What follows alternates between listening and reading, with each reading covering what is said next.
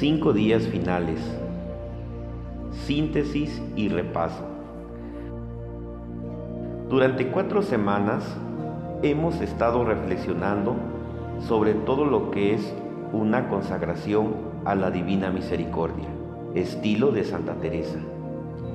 Y hemos cubierto una gran cantidad de material, mientras que nuestro programa de oración diaria de reflexionar el texto nos ha ayudado a digerir parte de la información. Aún podemos ir más profundo. Para hacer esto necesitamos lo que San Juan Pablo II llama la capacidad racional de María para recordar y abrazar en una sola mirada de fe. Podemos desarrollar esta capacidad racional al continuar lo que hemos estado haciendo desde el principio, es decir, reflexionando en nuestro corazón pero ahora con un enfoque más refinado. Para darnos este enfoque más refinado, para cada semana del retiro, he elegido tres palabras que resumen la enseñanza en una semana determinada. Así, durante los próximos cuatro días, reflexionaremos sobre tres palabras cada día, reflexionando su significado para nuestra consagración a la divina misericordia. Estoy seguro de que si nos dedicamos a esta oración más refinada, estaremos en condiciones de aceptar la verdad de esta consagración en una sola mirada de fe. Entonces, después de estos cuatro días de repaso, escucharemos una síntesis de lo que hemos aprendido en una sola fórmula de consagración que tiene como objetivo captar la esencia de la ofrenda de Teresa al amor misericordioso. Día 29. ¿Qué es la confianza? Tres palabras resumen lo que hemos aprendido acerca de la confianza. 1. La desconfianza. 2. Bendición. Y 3. Gracia. Desconfianza. Por supuesto, la desconfianza es lo contrario de la confianza. Entonces, ¿qué nos puede decir acerca de la confianza? En realidad mucho. Lo digo porque la palabra desconfianza nos recuerda que tenemos un problema de confianza. Nos recuerda que la confianza no es algo natural para nosotros.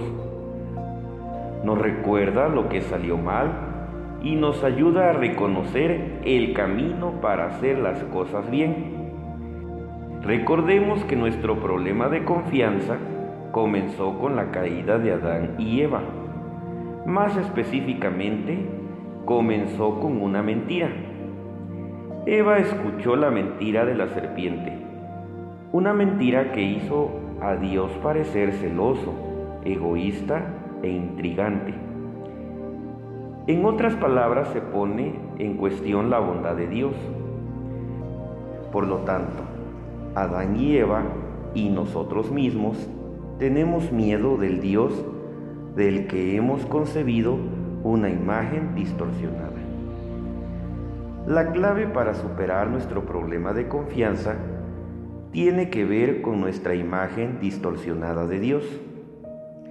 Es empezar a reconocer la verdad de la bondad de Dios. Y cuando nosotros veamos claramente que Dios es bueno, misericordioso y digno de confianza, empezamos a confiar en Él. Por supuesto, como acabamos de aprender, Santa Teresa nos ayuda con esto. Ella proporciona un poderoso testimonio de lo bueno y verdaderamente misericordioso que es Dios. Bendición.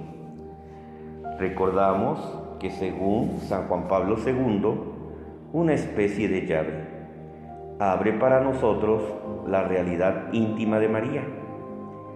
Esa llave es la bendición de Elizabeth en la Anunciación.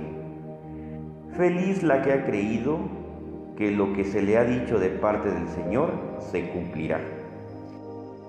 Esa bendición revela la realidad íntima de María, porque la realidad interior de María fue una realidad de fe o de confianza. Y la esencia de la fe es creer la palabra de Dios. Más específicamente, es creer que Dios es fiel a sus promesas, creer que Dios es fiel incluso cuando parece imposible. Por ejemplo, es esperar contra toda esperanza como lo hizo Abraham cuando fue llamado a sacrificar a Isaac.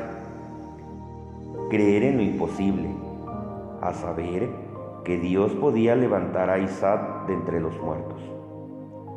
Es esperar contra toda esperanza, como María lo hizo en la cruz, creyendo en lo imposible, a saber que Dios podría incluso levantar a Jesús de entre los muertos. Es esperar contra toda esperanza en nuestras vidas diarias, cuando todo es oscuridad y estamos tentados a dudar de la presencia amorosa de Dios en nuestras vidas. Tentado a dudar de que todas las cosas ayudan a bien a los que aman a Dios. Es alabar y dar gracias a Dios en todas las circunstancias, porque si bien no siempre podemos entender sus caminos, sabemos y creemos en el amor que Dios tiene por nosotros. Y para tal creencia, para tal esperar contra toda esperanza en la oscuridad, para tal alabanza y acción de gracias a Dios en todas las circunstancias. Nosotros, también como Abraham y María, seremos grandemente bendecidos. Gracias. María no solo es un modelo perfecto de fe y confianza para nosotros, sino que nos obtiene la gracia de creer y confiar en Dios. Ella lo hace a través de sus poderosas oraciones por nosotros, que son tan eficaces debido al sufrimiento que tuvo que soportar a los pies de la cruz. Allí el Inmaculado Corazón de María fue traspasado con una espada mientras miraba la agonía de su Hijo. Y de su corazón traspasado nosotros obtenemos la gracia de tener corazones que se abren para recibir el amor y la misericordia, vertiéndose desde el sagrado corazón de Jesús. Por supuesto, el corazón de María no es la fuente de la gracia y misericordia, pero el amor de su corazón nos ayuda a movernos para abrir nuestros corazones, para recibir los dones de Dios. Por lo tanto, María es la nueva Eva que nos lleva al nuevo Adán, en el nuevo árbol de la vida, la cruz, y nos anima a no comer la fruta prohibida de la desobediencia y la desconfianza, sino a beber de la bendita fuente de la vida eterna, la fuente de gracia y la misericordia. Necesitamos la ayuda de María para obtener el don de la fe es decir, la gracia de creer. También en cierto sentido, incluso Dios necesita su ayuda.